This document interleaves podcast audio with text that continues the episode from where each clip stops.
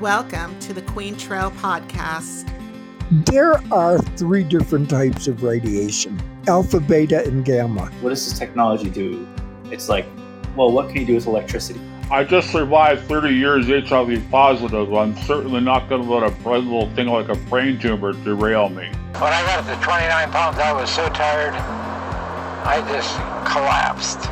Everything always goes back to being grounded and centered. It's a mecca for cycling for sure. Struggle is the neutralizing force. And I said, there it is. This is the right family. I'm, I got like cold chills. And... It's one lone oak tree right in the middle of the trail. It's beautiful.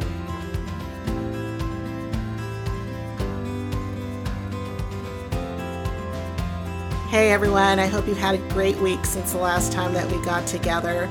My week has been so busy. I thought I would answer some questions from listeners that I've received and also just give you some updates of what's been going on in my life.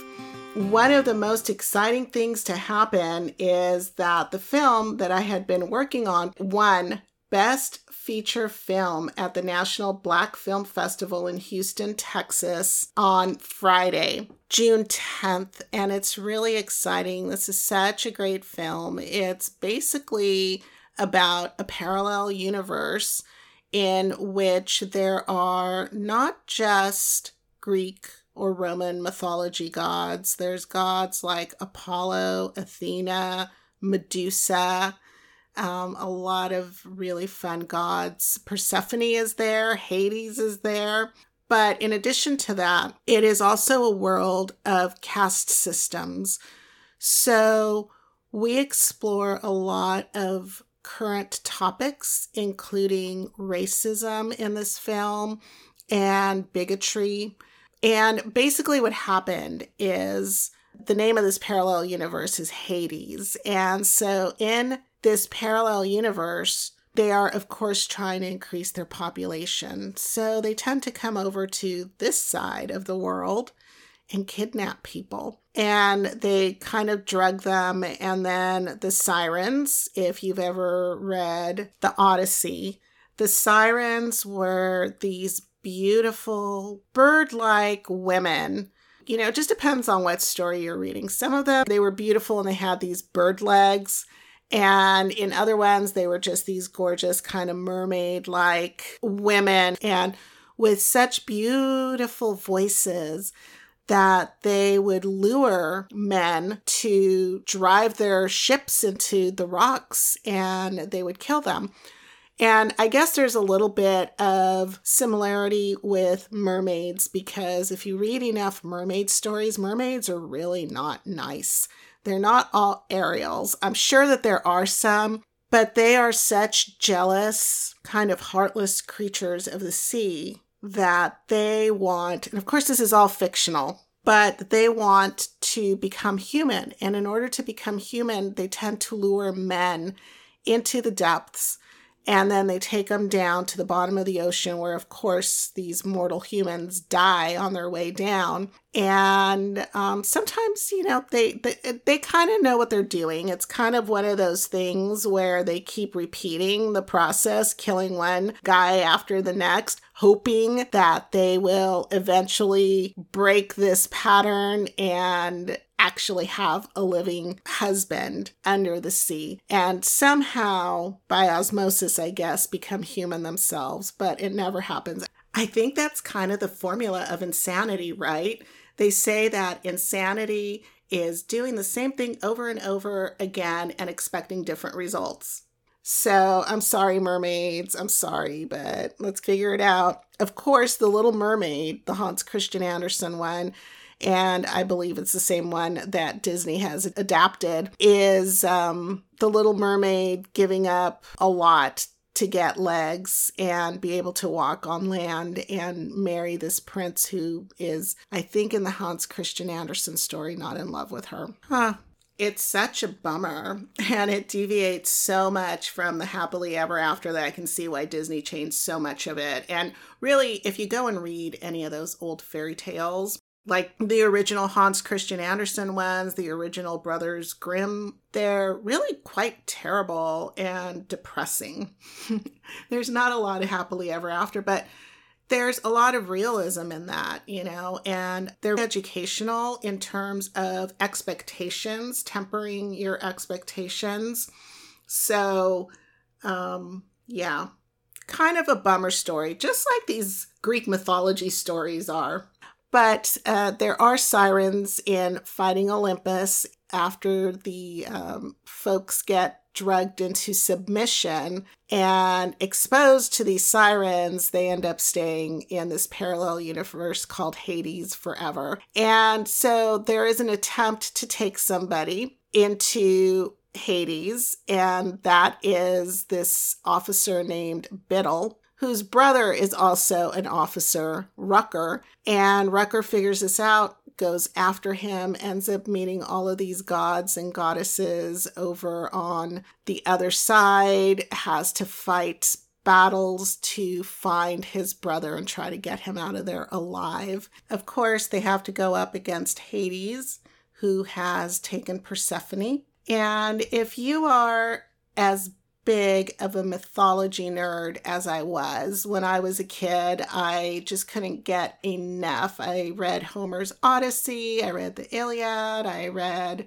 just everything I could get my hands on. Persephone was actually one of my favorite stories. For some reason, that one just stuck with me forever. And it's been a while, so I'm kind of going off of memory here. If you heard my last episode, number 29, with Melanie Morose Edelstein, who is a librarian, we were talking about the love of reading. And I mentioned that I was just the biggest bookworm, and I was never without a book. I also mentioned that I probably read the majority of my books during my teenage years, my early 20s as well. Greek mythology was definitely up there on that list. So, going off of memory, Demeter was one of the gods that was Cronus's daughter. So, Cronos is one of the Titans, and the Titans are pre Olympus. They are the ones whose children are the gods that we're used to reading about. And Cronus's father was Uranus. I know it doesn't matter how you pronounce it. Actually, Sophia tried to correct me and she said it's Uranus. And I said that sounds just as bad because people make fun of your anus part or you're talking about urine. Um, the truth is that this is a Greek word and we're applying our dumb down Beavis and Butthead thinking when we hear this word, but in Greek mythology, Uranus was the personification of heaven. He is Father Sky, so he was a big deal. And you can see why the planet that we now refer to as Uranus got its name. It is a big name. And really, most of those planets, I'm sure you all know this, but Mars was the god of war. Mercury was the fleet god, I believe, the, the fast one. Pluto is god of the underworld. Jupiter is another name for Zeus. So Roman and Greek mythology had the same gods with different names, like Poseidon and Neptune are the same god. Um, just a little background on that. So Kronos ended up fighting Uranus. His mother was Gaia, who is Mother Earth. Kronos is actually Father Time. So you hear his name Kronos. That's the basis or the etiology for the word chronology, which means time. So Mother Earth and Uranus were the parents of Kronos. And Kronos ends up fighting his own father to get the throne. And he ends up getting word. There's a prophecy. There's always a prophecy in Greek and Roman mythology, right? There were big deals with these oracles. If you've watched the the film 300, there's an oracle in there, and she belongs in the temple, and they have her opiated up and while she's in this drug induced state, she starts to prophesize. So there was a lot of superstition back then, and I don't know how much of that is real and how much is not. I'm kind of assuming that, you know, there was a lot of superstition, and a lot of really um things that just wouldn't fly these days that was going on back then, um, as you will hear in this particular story I'm about to tell. So Kronos ends up fighting his father, gets the throne, and there is a prophecy that Kronos's children will dethrone him and become rulers. And so he ends up having seven children and he eats every single one of them except for his last born child, swallows them up just after they're born. And they end up being imprisoned in his stomach. And again, because this is mythology, anything goes in mythology, right? This is totally possible. So I believe the first child was Hestia. And he's he just ate her up because I mean he doesn't know which one of these babies is going to grow up and dethrone him, right? So he eats Hestia. She hangs out in his belly for a while, and along comes Demeter, who is Persephone's mom. She gets eaten up as a baby, and then there's Hera and Hades. Okay, so it's starting to get a little bit interesting here, right? Like Demeter is Persephone's mom, and Hades is Demeter's brother. And then Poseidon gets eaten up, and then Zeus is born. Well, by this time, Rhea, who is Kronos' wife and is also known as the mother of the gods, the goddess of female fertility, motherhood, and generation, her name actually means flow and ease. She represents the eternal flow of time and generations. She was associated with the flow of menstruation, of birth waters, of milk that's produced for the babies so she is really like the representation of life and sustenance for that life. So at this point, Rhea finally gets with the program and she's like, huh, You're not eating another baby. Like, you ate the last six. I don't know why it took her so long, but it did. So she secretly gives Zeus to Gaia to raise. And to Kronos, she presents a stone, and that stone is the same size, shape, weight as a newborn baby. And Kronos is probably drunk on wine, didn't realize that this was a stone. He eats it. He thinks that it is in his belly. Zeus, of course, is the ruler of Mount Olympus. He's kind of seen as the god of the gods. Um, he's the big honcho. He comes back as a grown up he beats him up. I mean, like, he goes to battle with his dad. And during this battle, he forces Kronos to regurgitate his brothers and sisters. And they are all grown up now. Again, it is Greek mythology. This works. They are full on adults, and he barfs up one adult after the next. And once they're out, there are some stories that say that the siblings got together and it was finally their time to get their vengeance on their dad. So they backed Zeus up and battled Kronos to the end until he died. And then there's other stories that say that Kronos was imprisoned or that just Zeus single handedly killed him.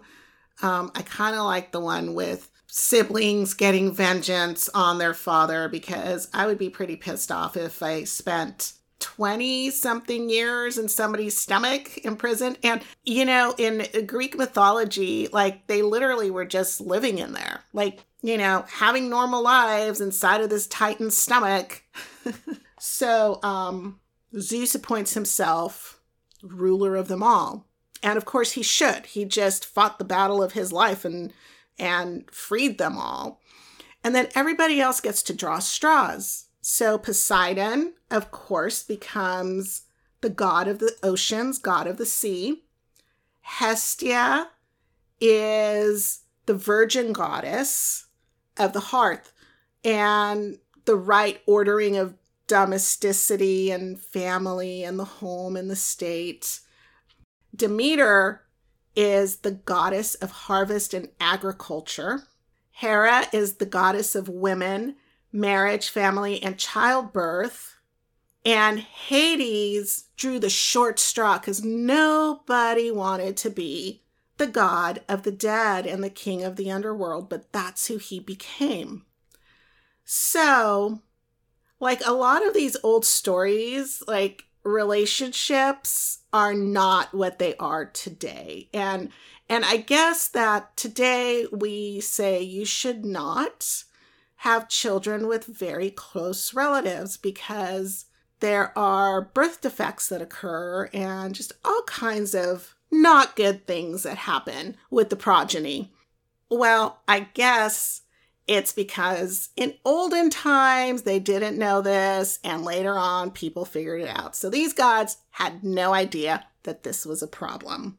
And Zeus and his sister Demeter end up getting it on, and they produce Persephone.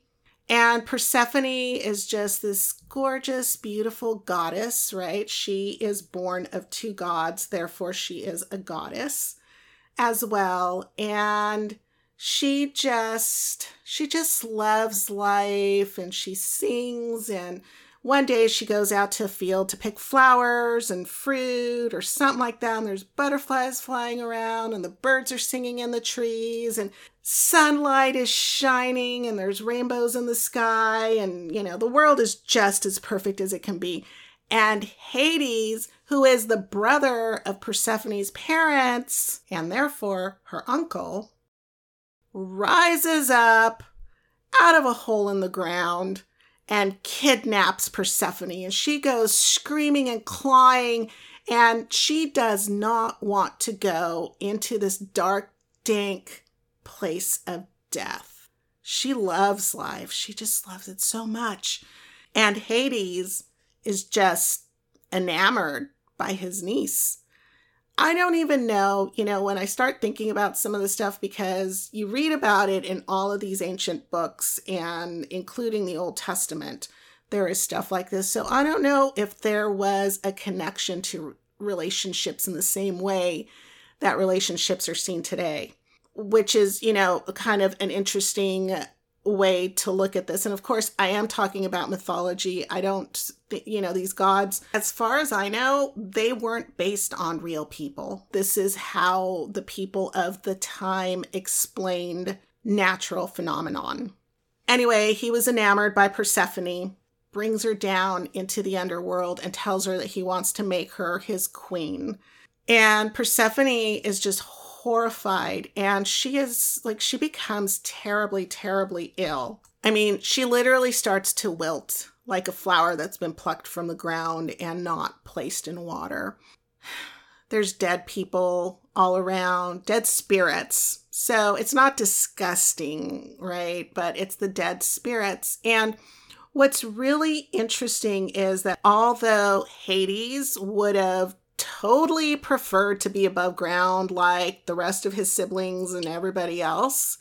He really has a special place for these spirits that come to him for eternity to live the rest of their lives in this this supposed paradise, right? This afterlife that they're going to. Because in Greek mythology, there is Mount Olympus, which is up in the clouds. And so that's kind of like heaven, but there wasn't heaven for mortal souls, for those spirits that went on.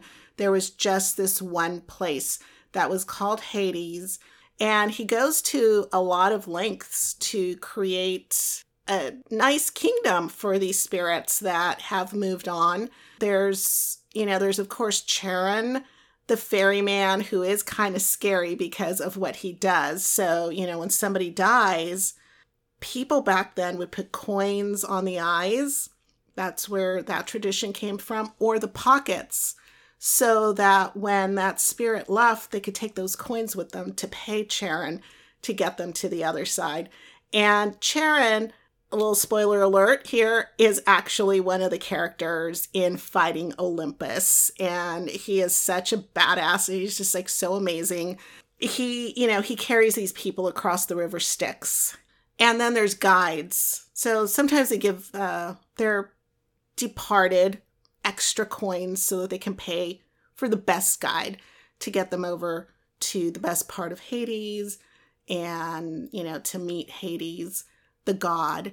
So it's really not the horrible place that we would imagine it to be because I believe that what ended up happening is this is all pre Christianity. A lot of these myths are. And when Christian history began to be written, there was some reinterpretation of these locales that the people of the time understood as doctrine. And so there was some reinterpretation. Hades became hell, and Mount Olympus became heaven. And then there was additional writings that completely changed the aspect of those different places so that they are what we know them to be today. But that is an extensive subject, and today I want to focus just on fighting Olympus. Um, I think at some point I would love to get a religious scholar and one who is also familiar with mythology and um, Christian history of that time period as the world moved from its earlier what you know we would consider today more of a pagan norm into this christian norm. So there's this transitional period and so while hades has persephone down there he's trying to get her to eat something because she is so sick and she is he's like she's going to die she's just going to become another spirit that i've got down here so he's trying to get her to eat. And in the meantime, Demeter is having these negotiations with her brother to get her daughter released. And while all that happens, eventually Persephone is so so malnourished. Her mind's not working well, and she eats two pomegranate seeds just because she just gives up and she eats them.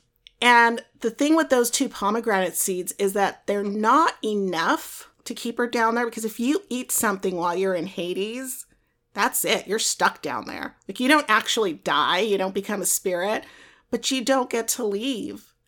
But she only ate two pomegranate seeds, and there wasn't enough nutrient and enough substance, enough magical whatever. If she would have eaten a hamburger, right, a good old cheeseburger or something like that, she'd have been stuck down there. You know, I mean, you eat one here on Earth, and sometimes you're stuck to your seat. You gotta undo that top button. You can't move around for about an hour afterwards.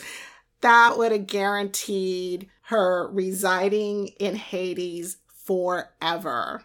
But she had two pomegranate seeds, and it wasn't enough to keep her down there, but it wasn't enough for her to really be released.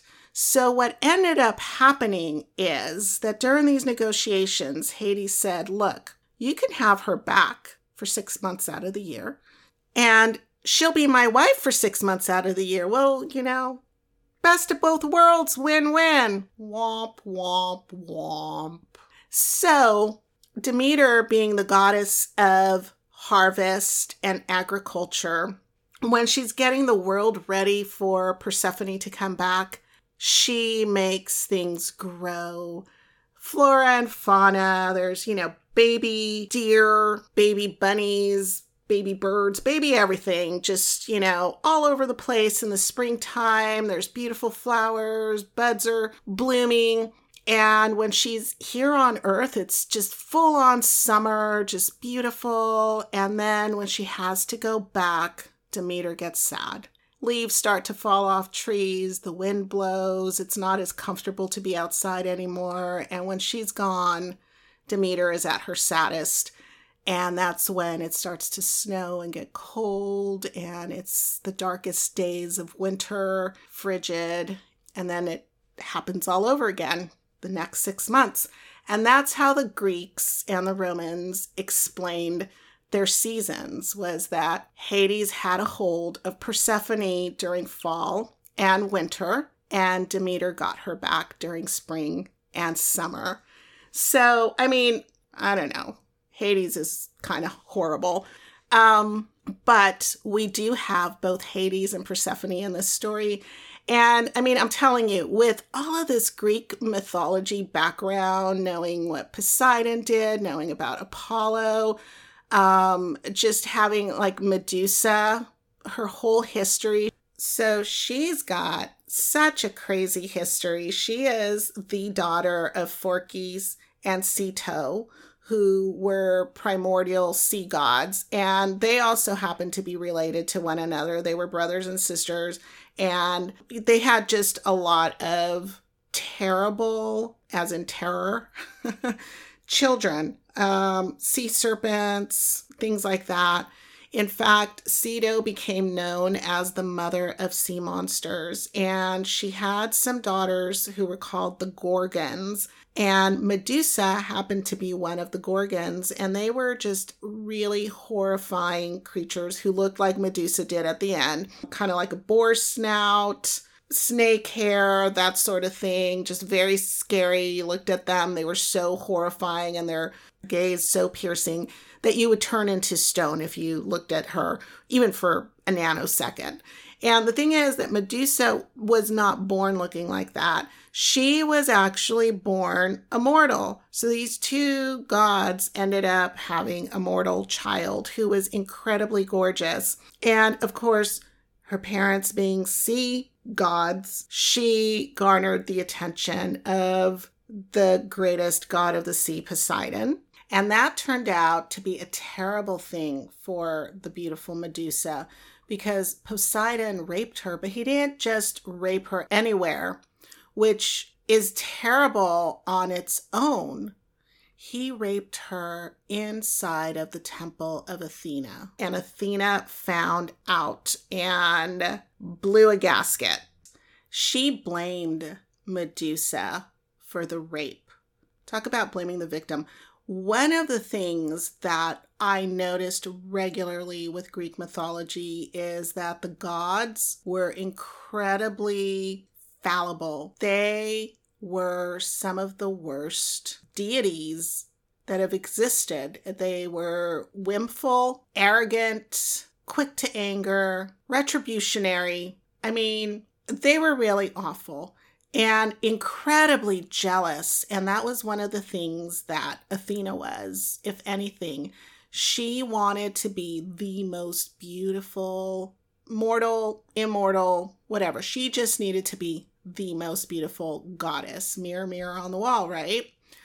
And it angered her that Athena was so beautiful that Poseidon had the urge to rape her. And then again, this goes into like way too much psychology, but rape is an action of violence, not of love. And it took many, many years for people to figure this out. So, in this story, the rape occurred because Poseidon couldn't help himself. But also, you know, Poseidon kept Homer from going back home because he was super pissed off at him, created the storm that lasted 10 years. So, I mean, they had tantrum fits. The gods were not the best role models. So, Athena turned Medusa back into one of those really hideous gorgons and just, you know, basically ruined her life. And eventually, she pretty much asked for Medusa's head um, Perseus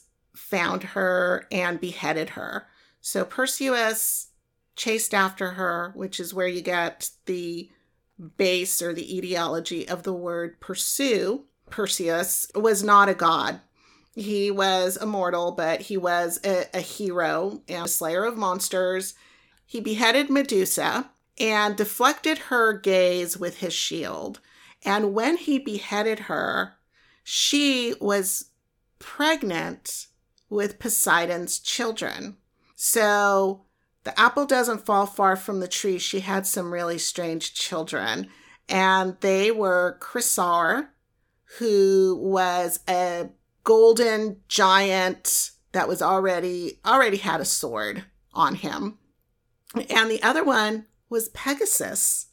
And Pegasus flew off and Perseus returned to Athena after after using Medusa's head in various battles and turning people to stone because her head was still active with this terrible ability. um, he finally handed the head over to Athena, and that was um, not necessarily the end of her story because her progeny con- continued.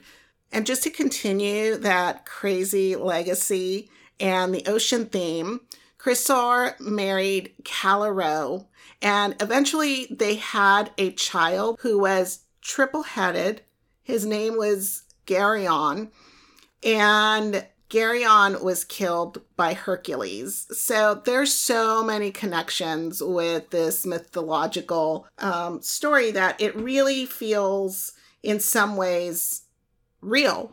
Of course, it is all myth, as the title indicates, but it's just you know, it's a lot of fun. It was it was a lot of fun for me to read these stories and just having that interconnectivity um, created just such a rich world to kind of just get lost in.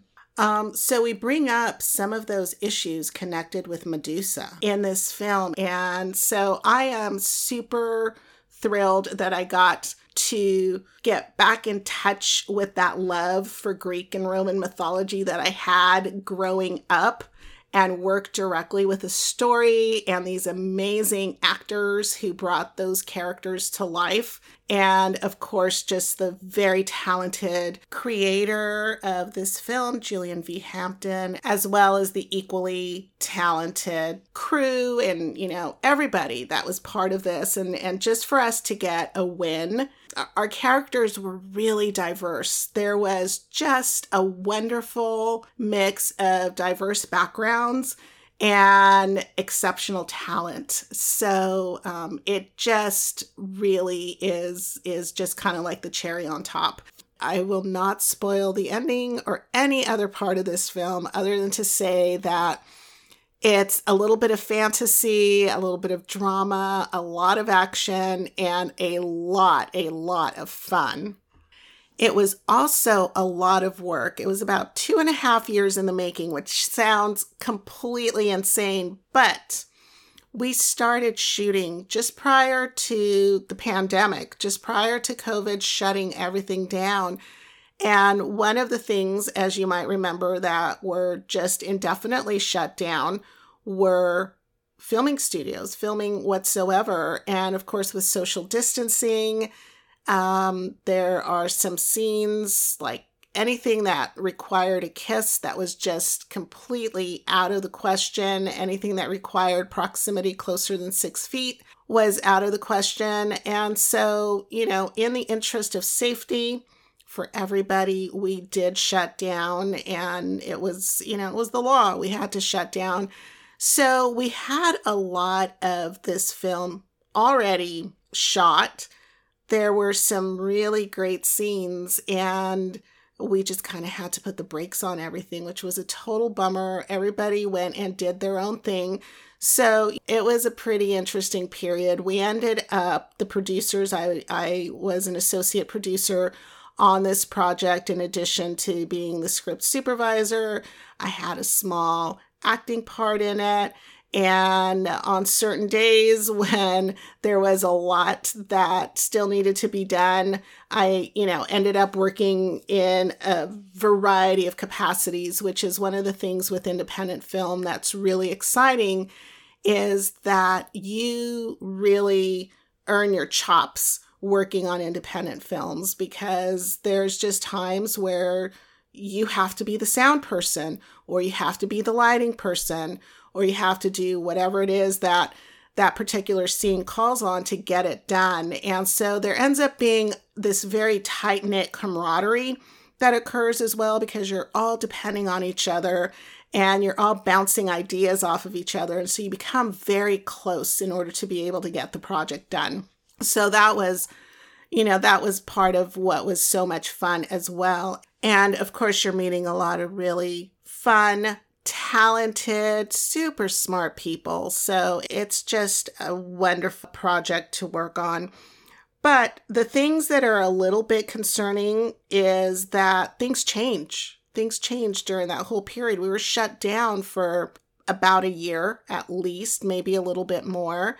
And so people come back on the sets and they have different hairstyles that we have to compensate for.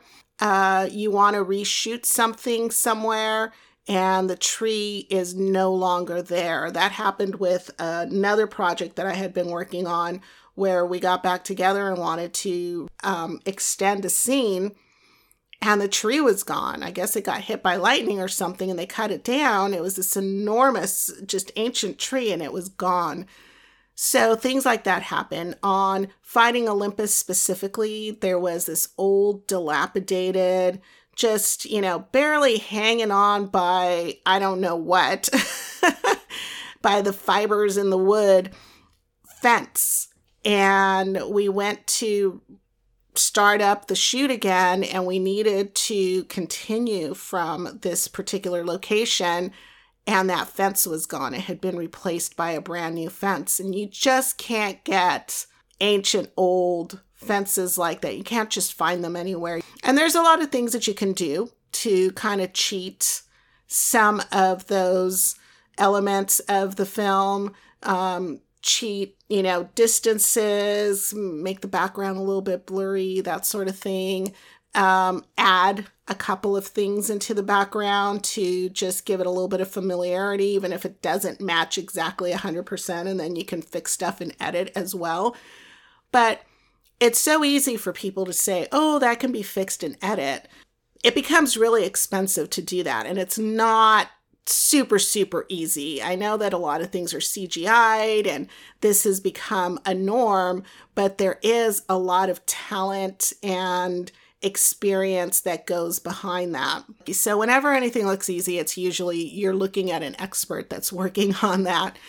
So, um, but and then there's the expense of that as well. So, you know, you want to try to get it right the first time. And with so many interruptions in film during COVID, it's just really awesome to see these shows coming back, to see the films coming out, and and just how well put together they are the continuity that is seamless in them because there was a lot, the long break during COVID.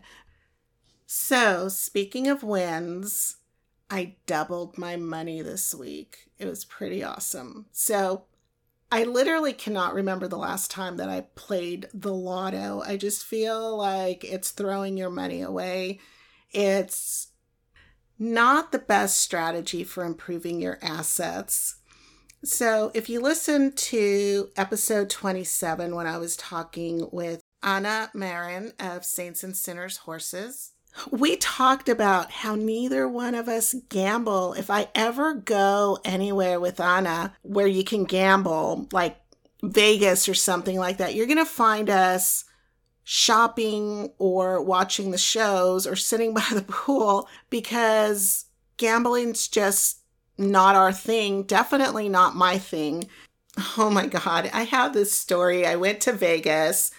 I was probably like 22 years old, walking around, having a great time. I'm feeling really good, enjoying myself. And I thought, you know what I need? I need to just slap some money down on a table like they do in the movies, let them spin the roulette wheel and rake in like a million dollars. That would just make my night. I would just top everything off. So I pulled a 20 out of my purse, set it on the table, and the dealer like a magician with a sleight of hand because, you know, there is an art to dealing. And he was very elegant about it. Takes my money, pushes it inside of a clear cylinder and tamps it down and I just watch it go. It gets sucked in there and it's my money's floating away from me, probably directly into their coffers. And in the meantime, he pushed a, ch- a chip over to me and I was so distracted by everything, by the chandeliers, the lights, the sounds of a casino, the money clanging, the bells and whistles going, the people moving about, just the music. There, there was, you know, there's always so much going on in the casino. And I'm at a table doing something that I know absolutely nothing about. And that wasn't, you know, honestly, that was not my first time there. I had gone twice before. It's not really a destination place for me because I would rather be hiking and doing things outdoors. But I'd been there twice before, once as a kid with my uncle and my aunt, and we just spent the entire time, their kids and, and me in the pool and having a blast going to Circus Circus, watching the trapeze artists. And then the next time we were headed to Lake Mead, a bunch of friends and I, and we left about five o'clock. They were doing all of this construction on the route that we were taking, and it was just horrendous traffic. We got into Vegas around midnight, one o'clock in the morning. Normally, I think it's like a five-hour drive. It shouldn't shouldn't have taken anywhere near that long. So I'm stumbling out of the car trying to get into this casino to get some coffee in me or something. You know, I was in a car in a state of complete exhaustion and it was dark outside. I walk in, I'm assaulted by lights, I'm assaulted by the machine sounds, people sitting in front of machines with big cups of coins in front of them looking like something out of an Edgar Degas painting, like The Absinthe Drinker, which is a couple looking very drunk dreary, tired, just kind of staring into this void of a future. And they were actually friends of Degas. One of them was Marcellin Desboutin, and the other one was Ellen Andre, and she was a well known actress in her day. And there was actually like a big deal with that particular painting because Degas had to go out and let everybody know that they were not alcoholics. I mean, they pulled the role off so well um, absinthe had the reputation for a really long time. In fact, it was banned here in the United States for a while as being so damaging, especially to the brain. They blamed it on the wormwood that is fermented and used in this particular spirit, uh, that it would make you more likely to commit violent crimes. So it was banned. It has made a comeback yeah, so I felt like when I walked into that casino, there's all of these people there at one o'clock in the morning with these coins and the, this expression on their face that was very much like the expression on the woman from the absinthe drinker. You know, smoking cigarettes, throwing alcohol down their throats. And I was in shock. And it was probably just, you know, this huge contrast from the way that I was feeling and where I had been and walking in and not expecting this level of stimulation. And so here I am back in that really crazy, kind of organized, chaotic atmosphere, completely distracted, and I don't have a clue how gambling works. So, so the person I was with leans over and says, Are you going to gamble the whole $20? And I'm like, What? No, I'll do like two $10 chips. Picked up that chip. Well, that started a slightly terrifying series of events. The dealer looks at me, immediately looks over at the security guard. The security guard starts walking over towards me, and I'm like, what the heck just happened? There's no pause in between you getting your coin and the game being started. And I go, I, I can't do this. And the dealer looks at me and I think he shook his eyes. I don't even think he shook his head. There was just kind of like this aggressive, no tolerance rule. So I put my chip back down and the game continued. And 10 seconds later, I was a loser. I was a stressed out loser, which is even worse. That was a big bummer. I don't, I might not be over it yet. yeah, that um that kind of cured me from gambling. So when I say it's probably been anywhere from 6 to 10 years that I've gambled or even bought a lotto ticket, it's true. So it's kind of funny because earlier this week I was scrolling through the news and I came across this article about people who had ruined their lives by winning the lotto. There was a couple that got divorced, another one that bought a bunch of new cars, a new house, all these extravagances, and they ended up losing all of their money and now they're in debt. other people whose families and friendships got torn apart because they weren't lending money or they were lending too much and, you know, now they're broke. I didn't read them all very carefully because they're stories that you hear all the time, right? People come into money and they don't know how to handle it, and it just creates all kinds of havoc. Well, I ended up having to go to the store to get more lettuce and dandelion leaves for Vladimir, my tortoise. And when I paid for it, in my change, I got two ones and a few coins. And the lotto automatic lotto machine is on the other side of the checkout counters. And I thought, let me invite some misery into my life. And I put $2 in, and I think that there was an amount, uh, you know, one of the, the big lotto prizes was at $296 million or maybe $29.6 million. I don't know. It was a lot of millions. And so I decided to choose that. So the next day, Sophie and I were running some errands and we ended up in a store where they had one of the same type of vending machines. So I scanned my ticket and I won $4. Sophie and I went up to the register, made our purchases, and got the $4. And on the way out, we thought, let's take the earnings. So we took $2 and put it back in the machine. Well, we ended up winning $8 back. So now I have $6 that I think I'm going to put back into the machine. I still have my, my original $2. And I started thinking, wouldn't it be funny if every time that I went in to purchase a lotto ticket, I mean, it would be kind of cool actually, it just increased like a Fibonacci sequence. So I thought I'd sit down and write out the first part, and I had to do a little bit of cheating here. And maybe there's some really, really smart mathematician out there who can send me what it would really look like at some point. But I sequenced it out like, even though it's not exact, what am I going to win next? What would that pattern be? I figured it out this way, which is 2 plus 2 is 4. You put two more in, you get 6. 6 plus 4 is 10. 10 plus 6 is 16. 16 plus 10 is 26. 26 plus 16 is 42. 42 plus 26 is 68. 68 plus 42 comes out to 110. 110 plus 68 is 178. 178 plus 110 is 288. I got about that far and I started thinking, well, would I actually take those earnings and put that back in? I couldn't imagine spending that much on a lotto ticket.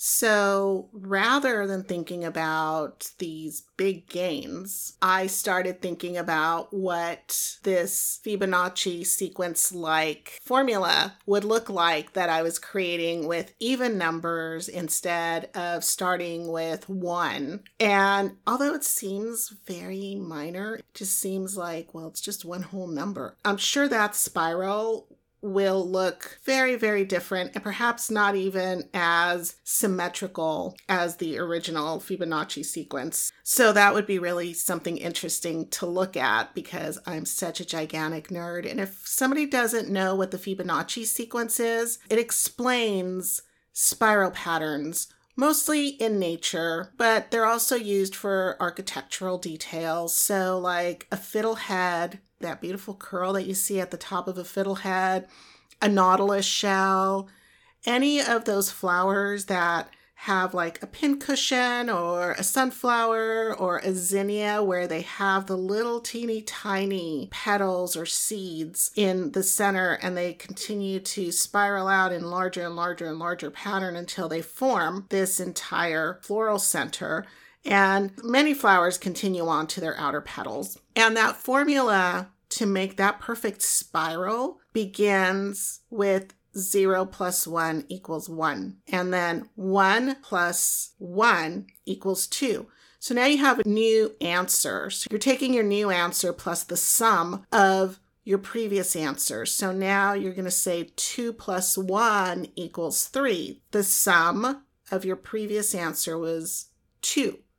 So 2 plus 3 equals 5. 5 plus 3 equals 8, 8 plus 5 equals 13, and so on and so forth.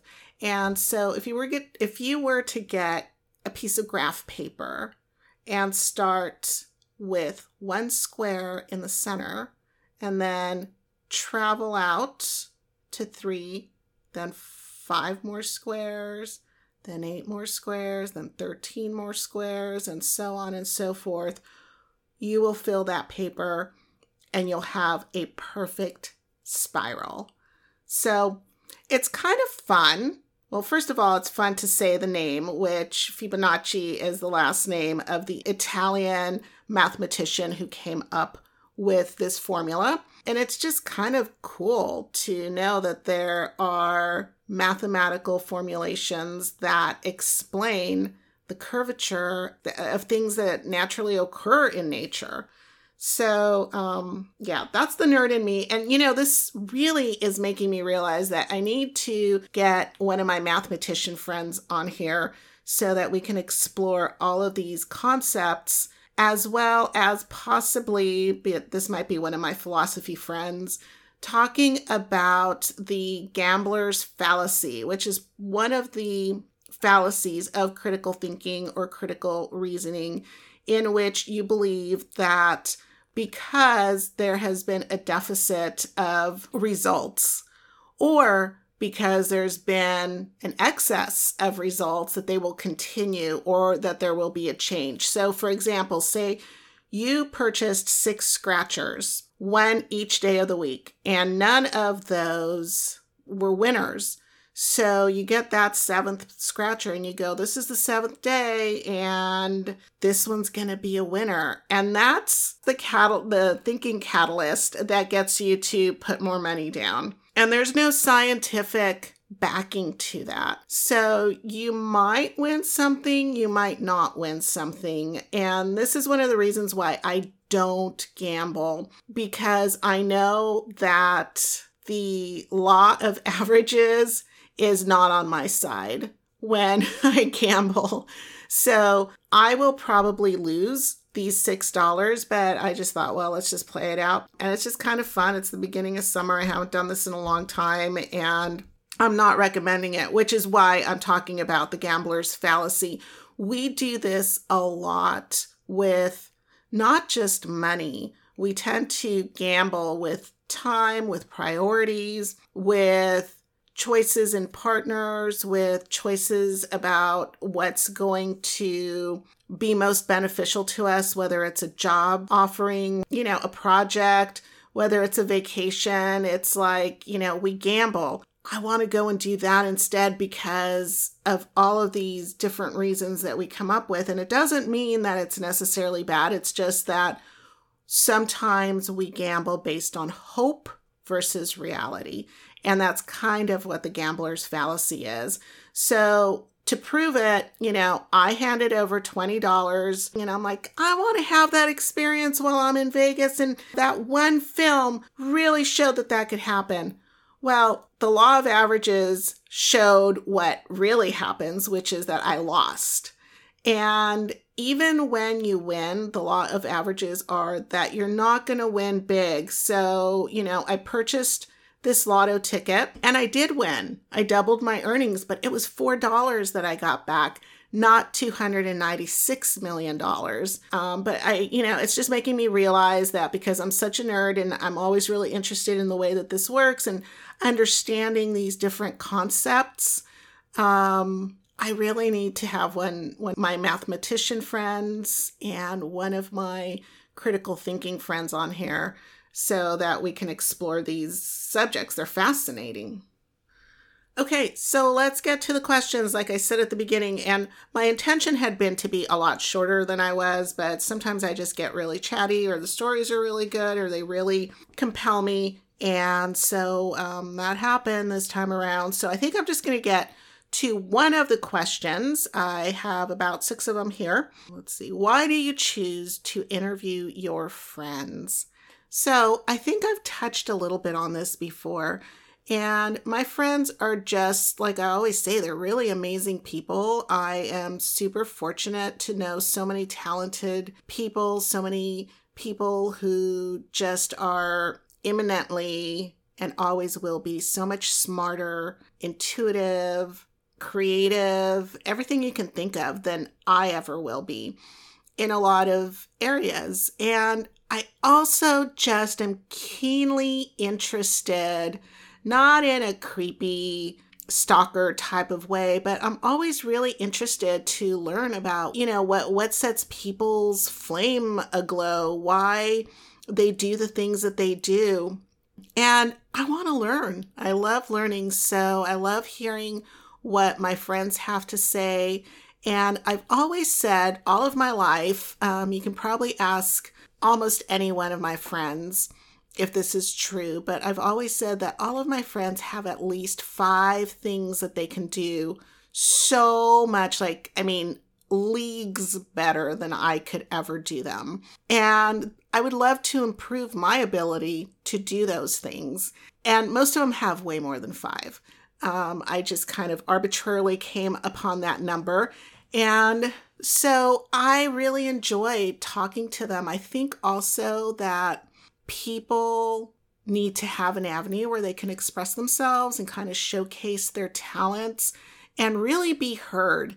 And what better place to be heard than on a podcast where other people will be listening and also at the same time learning from these incredible brains that I, you know, like I said, I'm so fortunate to have in my life. It's just a, you know, I, I think everybody wants to be heard and um, we all need to learn how to listen a little bit better. So, this gives me an opportunity to do that and to do both of those things. I realized at some point that my friends do have just so much to offer the world and so much that we can all learn from them. So, uh, it's just my honor and my pleasure to have them on this program. Um, hopefully that answered it and it doesn't didn't sound too sappy, but I mean every word of what I just said. And um, yeah, so I think I'm gonna close this particular episode because otherwise it'll go on for like 10 or 20 hours and I'll uh, probably do another Q&A soon so that I could get to the rest of the questions. So I hope that you enjoyed the Greek mythology storytelling and that it inspires you to familiarize yourself a little more with this strange, adventurous, fantasy driven world of old, whose stories really do remain relevant today. We use a lot of the names of these gods in every day, you know, including the solar system. And in many ways, they are the foundational stories to most of the superhero stories that those superpowers, those superhero stories that we love to watch and hear about. And I also hope that some of the math and critical thinking concepts piqued your interest to learn a little more about drives and patterns, especially the next time that you see a fiddlehead on a hike or a spiral seashell on the shore this summer. As always, I'll post links in the show notes Please continue to send me your questions and suggestions. I love hearing from you, and I promise to get to more questions next time. And don't forget to take a moment to rate this episode. It only takes seconds, and your rating will help move this podcast closer to the top of searches so that my friends and I can reach more people. I'm looking forward to sharing the upcoming In the Company of Friends talks with you. Be sure to follow me on the socials and the dot com, all at the Quaintrelle Podcast. That's T H E Q U A I N T R E L L E podcast. I am Sil Annan, the Quaintrelle, and until next time, I wish you passion, grace, adventure, a good book to get lost in, beatable odds, elegance, and beauty.